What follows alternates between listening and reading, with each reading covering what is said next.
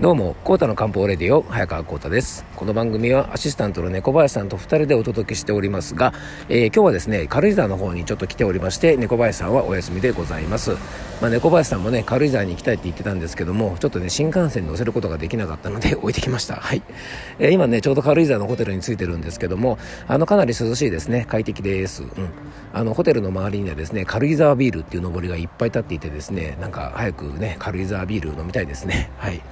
あの今日はですねちょっとまあ仕事関係の集まりがあって軽井沢に、えー、来てるんですね。あの決してただ遊びに来てるだけではないんです。はい。あの一応お仕事で来ております、はい。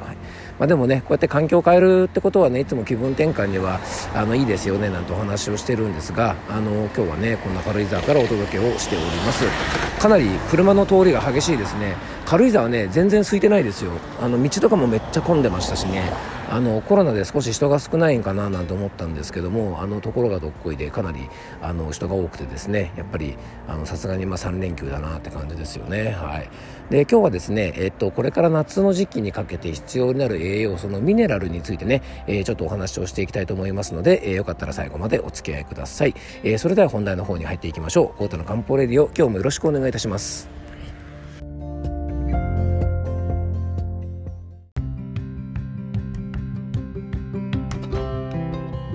はい、ということでね、今日の本題の方に入っていきたいと思います。今日はですね、夏こそミネラル補給を改めて知っておきたいミネラルの大切さということでね、えー、ちょっと食用上につながるようなお話をね、していきたいと思います。えー、夏こそミネラル、ね、結構これよく最近耳にする言葉だと思うんですね。でなんとなくミネラルという栄養素が大切ということはですね結構知っていても実際体の中でどんな働きをしているのか。でこのミネラルというものが足りないとどうなるのか。じゃあ効果的に補給するにはどうすればいいのか、まあ、よくわからないという方も多いと思いますので、えー、夏になるとですね汗と一緒に消耗してしまう大事な栄養素、えー、ミネラルについてね今日お届けしていきたいと思います。で僕らがね生きる上で大切な栄養素のこのミネラルなんですが、えー、脂質糖質タンパク質ね生きていく上で最も大切な三大栄養素がありますよね。そしてそれにですねビタミンと今回のテーマであるミネラルが加わると5大栄養素と言われるようになります。この5つの栄養素が、まあ、体の中でねどんな風に使われているか、まあ、皆さんご存知でしょうか。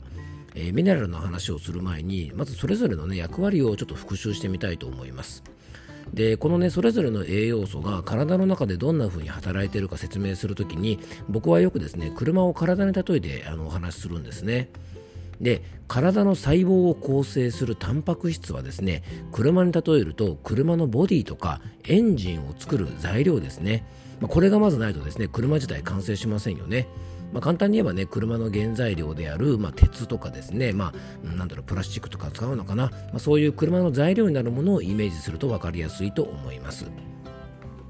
これがですね、タンパク質ですね。そしてね、脂質と糖質は、その車を動かすための燃料ですね。ね、いくらね、いいボディの車でね、もうピカピカに光ったすごくいい性能の車があっても、まあ、ガソリンがないと走らないよねというやつですね。あのそのための燃料になるのが糖質であり脂肪です、まあ、要はガソリンがなきゃ走らないしあとガソリンをねあのエンジンを動かすことによって発電して電気がなくてもねやっぱりね車って今走れませんよねなので、まあ、そういう車を動かす燃料みたいなものが脂質とか糖質ですね。要はねボディがあって燃料があって初めて車というものは走り出します。ね。じゃああのー、このね、うんと三大栄養素だけで車を走り続かせたらどうなるかっていうとよほどの頑丈な車ならいいんですがね。きっとこれ故障しちゃうんですね。で実はビタミンとかミネラルは車で例えるならですね機能をしっかりと維持するためのオイルとか潤滑油とかそういうものだと例えられますで故障がなくて順調にね車が走るためにはメンテナンスで、まあ、どんなことをするかというとですね、まあ、オイル交換とか、まあ、潤滑油をしっかりさすことですよね。なので車のメンテナンスでオイル交換をしたりとか必要な場所にですね潤滑油などをちゃんとさせないと車というのはどんどん故障していくんですね。でミネラルが不足する状態というのは体の機能がしっかり維持されてない状態というふうに言えると思います。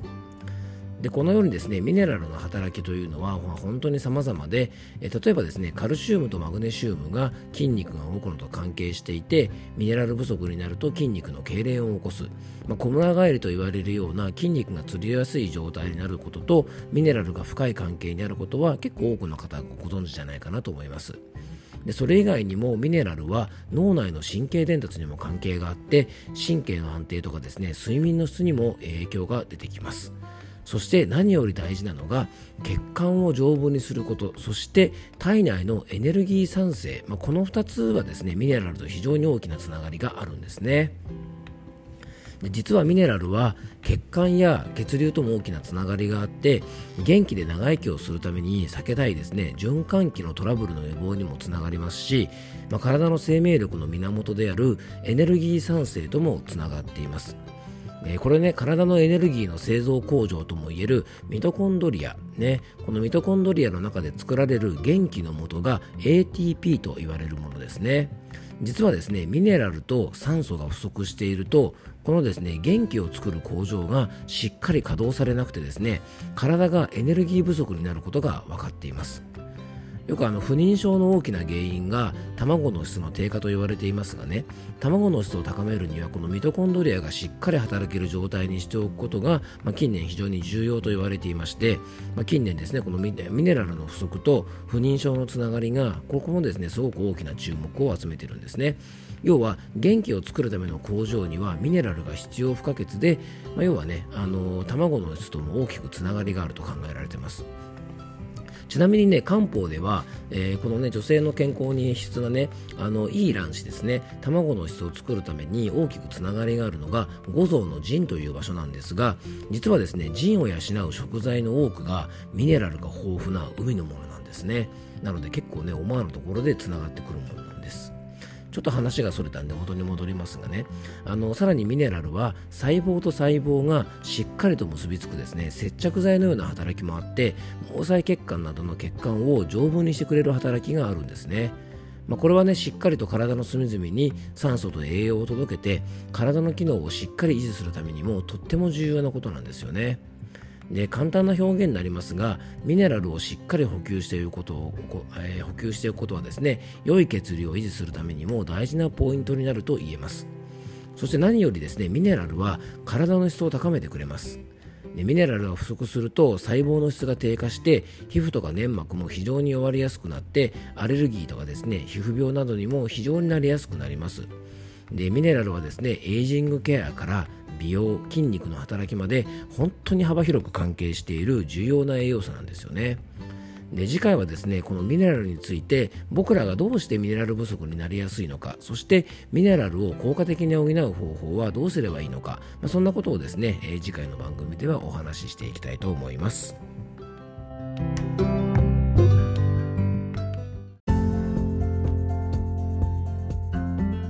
はい、ということでね、えー、今日もクロージングのお時間です。今日はね、あのミネラルについてお話をさせていただきました。明日もですね、ちょっと今回の話の続きでミネラルについてお話をさせていただきます。えー、オープニングトークでもお話しましたが、えー、と仕事でちょっと軽井沢の方に来ております。もう今日はね、本当にあの軽井沢一泊だけして、すぐ次の日のね、あのお昼ぐらいの新幹線に飛び乗って、あの戻るんでね、多分まあお昼過ぎぐらいには東京に着いてるのかなと思います。まあ、本当はもうちょっとゆっくりしたいんですけどもね、まあ、仕事も兼ねてきたのでね、まあ、あのこのぐらいでいいのかなと思っております。皆さんはねどんな連休をお過ごしでしょうか。またね連休明けから仕事頑張るぞって方もねあのたくさんいらっしゃると思いますんでね是非体調だけ整えて連休明けも頑張っていきましょう、えー、今日も聞いていただきありがとうございます。どうぞ素敵な一日をお過ごしください。漢方専科サーター薬房の早川浩太でした。ではまた明日。